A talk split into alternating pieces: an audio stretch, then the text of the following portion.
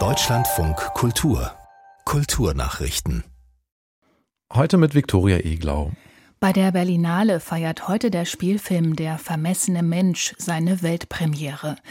Darin geht es um einen jungen Berliner Ethnologen, der Anfang des 20. Jahrhunderts in der Kolonie Deutsch-Südwestafrika auf dem Gebiet des heutigen Staats Namibia Zeuge des Völkermords an den Herero und Nama wird. Es ist die erste deutsche Kinoproduktion, die sich dieses Themas annimmt. Über seine Beweggründe sagte der Regisseur Lars Kraume hier im Deutschlandfunk Kultur.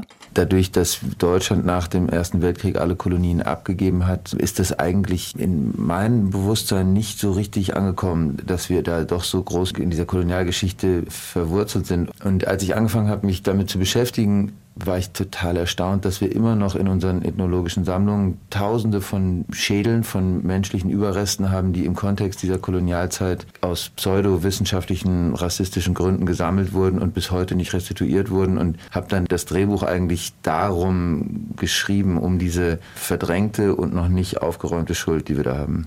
Lars Kraume, der Regisseur des Spielfilms Der vermessene Mensch.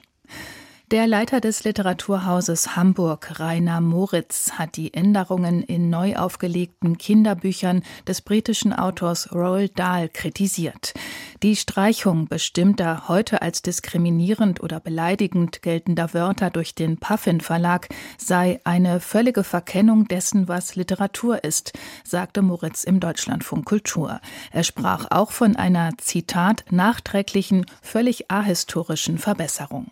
Wir erleben das auch in Deutschland. Die Verlage sind übervorsichtig geworden. Das Sensitivity Reading, das hat er hier bei Roald Dahl auch zugeschlagen, versucht alles auszugleichen, was wir nicht als richtig empfinden heute. Man muss, glaube ich, unterscheiden. Sprechen wir von öffentlichen Reden, sprechen wir von Sachtexten. Da will niemand sich diskriminierend äußern, da will niemand beleidigen. Aber wenn wir von Literatur sprechen und auch Kinderbücher sind Literatur, dann müssen wir ernst nehmen, dass Helden in Büchern selten angenehme Charaktere sind, dass die große Weltliteratur sich dadurch auszeichnet, dass sie eben uns auffühlt, dass sie eben nicht unser vermeintlich richtiges Bewusstsein widerspiegelt. Rainer Moritz, Leiter des Literaturhauses Hamburg. Über die Änderungen an Charakteren und Formulierungen in Kinderbüchern Roald Dahls hatte sich auch der Schriftsteller Salman Rushdie beklagt. Er sprach auf Twitter von absurder Zensur. Der diesjährige deutsche Sprachpreis geht an den Musikkabarettisten Bodo Wartke. Zur Begründung teilte die Henning Kaufmann Stiftung für die deutsche Sprache in Kassel mit, dass Wartke Sprachbegabung und Sprachbegeisterung auszeichneten. Honoriert werde ein bewusster, kreativer und spielerischer Umgang mit der deutschen Sprache. Der Preis ist mit 5000 Euro dotiert. Die Verleihung ist für den 4. Juni in Kassel geplant.